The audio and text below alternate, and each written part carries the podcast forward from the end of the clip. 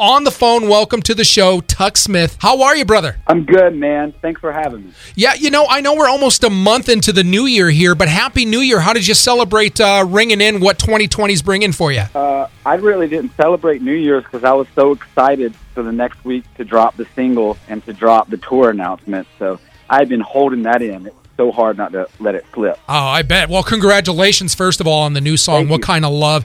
Getting a lot of uh, getting a lot of plays and a lot of noise here in Fargo. We love the song, so uh, congrats on that. And of course, congrats on this big, massive tour stadium announcement that happened just recently. How does it feel? Of course, it's it's a it's an obvious question, but how does it feel knowing you're going to be opening up for the legendary Joan Jett, Poison, The Crüe, Def Leppard?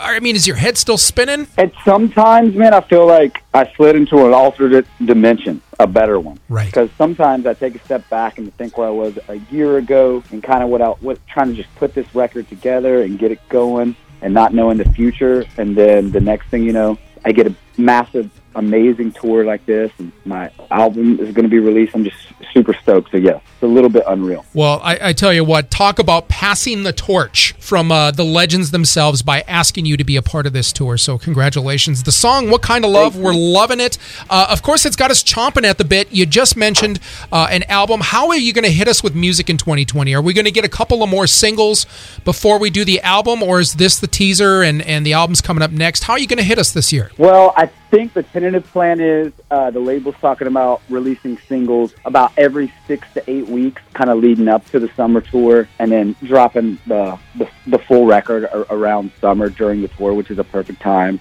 Um, and I should be making music videos for all the tracks, and I'm super stoked because the record has a, a lot of a lot of great singles on it. And it's got a big variety. I was able to kind of showcase all my love for different styles of music. So I, I think some people are going to be kind of taken off guard, but yeah, it's going to be great. I, I tell you what, you, you've masterminded a fantastic album because I hear so many different flavors of what you're doing. I mean, first off, I'm hearing some just in this first single, I'm hearing some Tom Petty and some Cheap Trick with such a classic sound that you're able to bring into 2020 and somehow make it sound modern. Are you going to be releasing that album actually in a physical vinyl setting as well? Because uh, you know, vinyl records have made a comeback. People are going out; they want that physical product. Is that uh, kind of an idea of yours too? Well, yeah, I love that question. I'm obsessed with rock and roll, all the music, and then all the memorabilia. And I collect records, and especially from a bygone era. All the 70s uh, stuff is, is my favorite. And so when I tour Europe, I'm always digging up rare T-Rex records or rare Sweet records. So vinyl is a big part of my life, and uh, I was super stoked when I assigned to this label Better Noise because they're like, yes, we're definitely going to throw some vinyl. And I've actually been picking out uh, some different one-off colors for the album. Super excited about that. Love to have vinyl. That's fantastic. Uh, obvious question too about this tour. Uh, you put out a lot of great music with the Biters. Are you going to be including any of the Biters material into your uh, stadium tour? Uh, no, this is a, com- a completely different thing, and I just kind of want to leave that separate. Yeah. Uh, I know I had a lot of fans come over from Biters, which I'm super great grateful for. Right. And you know, I was writing the songs in Biters, so it it still sounds like me, but I think I'm just kind of kind of leave that what it is and let it have its own legacy legacy and kind of move forward from here. So, all new material. Perfect. We can't wait. Well, I tell you what, Shannon and I both have a question kind of in the same area here, and I'm going to kick it off with the music video to to what kind of love. Now we were talking about this, and it was just uh, an article on social media recently about possibly bringing the likes of MTV back. How do you feel about doing something like that? I mean, uh, you know, over a trillion artists streamed songs last year, but more than that, they were streaming more music videos and more live performances. And we've, yes, we do have all these social media channels where you can see music videos, but because there's so many, they get lost in the shuffle. So, in your opinion, do we need an MTV source to be front and center again to be playing music videos? What are your thoughts on that? Well, I mean, that's a really good question. I think because the internet, there's so much going on. It feels schiz, uh, like schizophrenic at times Yeah. to try to keep up with so much information, so much data coming at you at all times. I think it kind of would be cool for to have like a place where everybody could go and check out new artists I don't know if that will ever happen again at MTV. Right. I feel like YouTube is just the way of the future, and that's going. But Right. if MTV started back up and wanted to champion new upcoming bands, uh, I'd be all in for it. It'd be great. You know, and I feel like MTV could do what a YouTube is doing, but on a much bigger level because obviously MTV has established what they're about years ago, but they've they kind of stopped doing the music video thing. So it'd be nice to have that avenue. You know, you had a question, Shannon, about the actual music video. Yeah, um, I had read that it was something that you had envisioned and you had even produced, and then also brought on friends and family to act in it. What was it like seeing something that is so personal completely come into action? Well, I'm in a really lucky position as an artist. I'm fortunate enough to have a, a record label that is letting me have creative control. I think they've kind of trusted me a little bit. So when I was making my record, they just let me do my thing, and thankfully they loved it. I was so scared they were going to turn it down, but they, they loved the record. And then, uh, you know, I begged to do my music videos. I said, I really want to do these because I, I really like being in control of all the creative areas. And um, if you know what you want, way better for you to just take take your destiny into your own hands with everything as an artist. And being able to pull in your family. My mom's in the video. Oh, my stepdad's in the video. My brother's somewhere in there, and the director, one of my good friends, Raheem, and, and his girlfriend.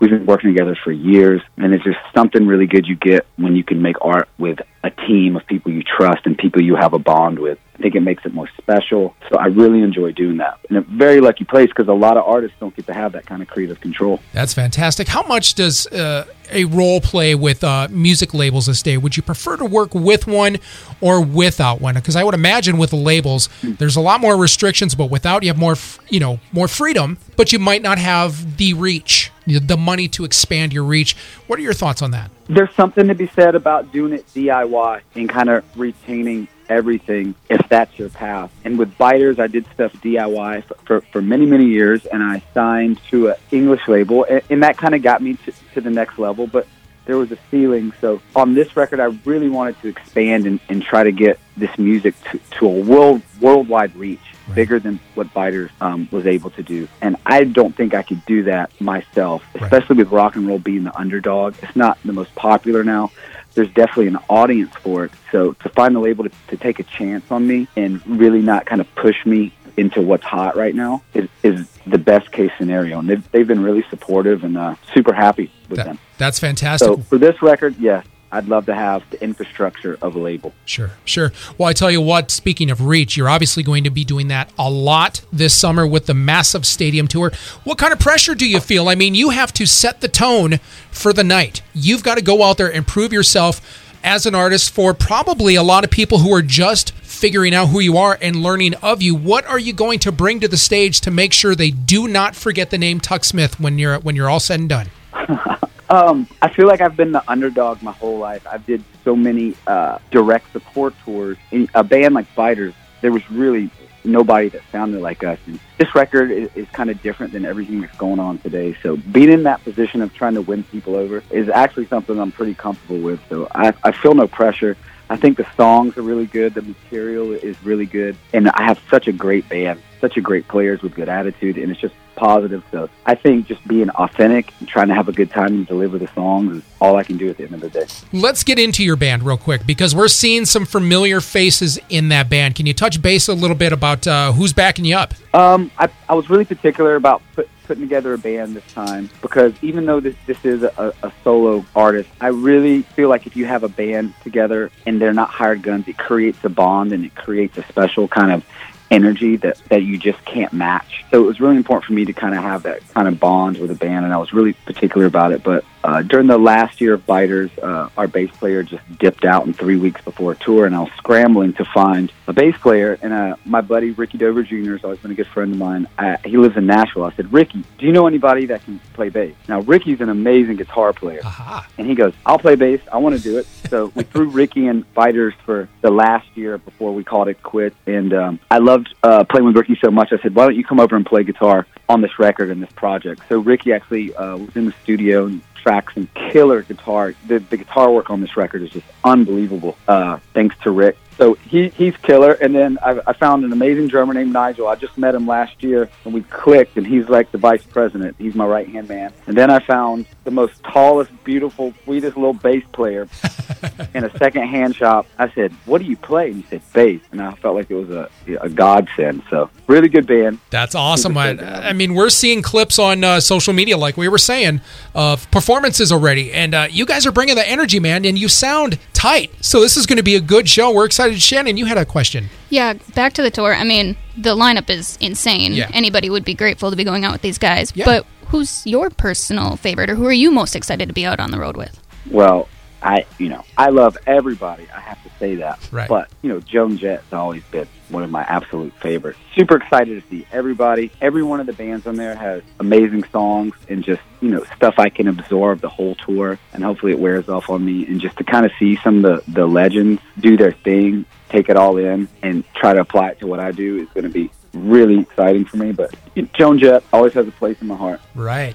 Well, I got one final question for you here, and it's about uh, basically rock in general. And you, you brought it up earlier here in the conversation. Rock has always kind of been an underdog, kind of been dead in the water for the last several years. However, I feel like if you take a look, rock is making a movement this year. I mean, we're seeing all these big, huge stadium tours. It started off with the announcement with uh, Green Day, of course, and Fall Out Boy, Weezer. Then we heard from the classic guys, Def Leppard, Crüe, and Poison with you guys and Joan Jett.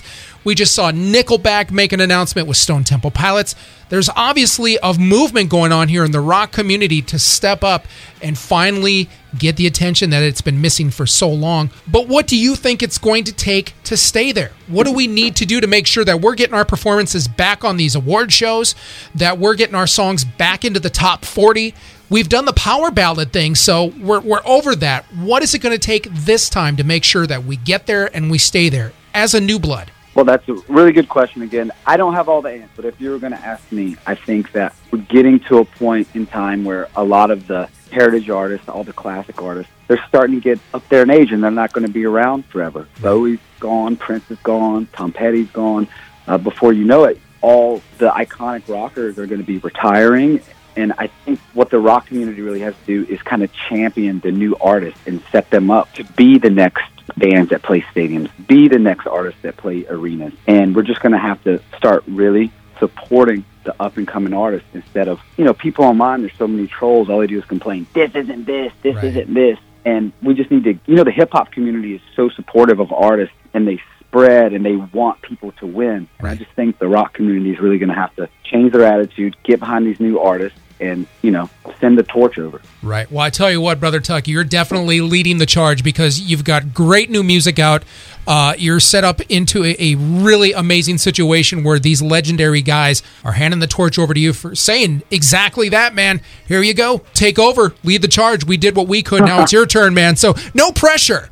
Just do what you're doing, man, because you know it what, sounded man? great. If I think of it that way, if I think of it that way, I'll get anxiety. I'm just going to say I'm going to do the best I can, yeah. and hopefully people love me. That's all we can ask, man, and we're loving what we're hearing so far. Hey, thank you so much, man, for making some time chatting with us here on the show. We're loving the new song. Can't wait for the album.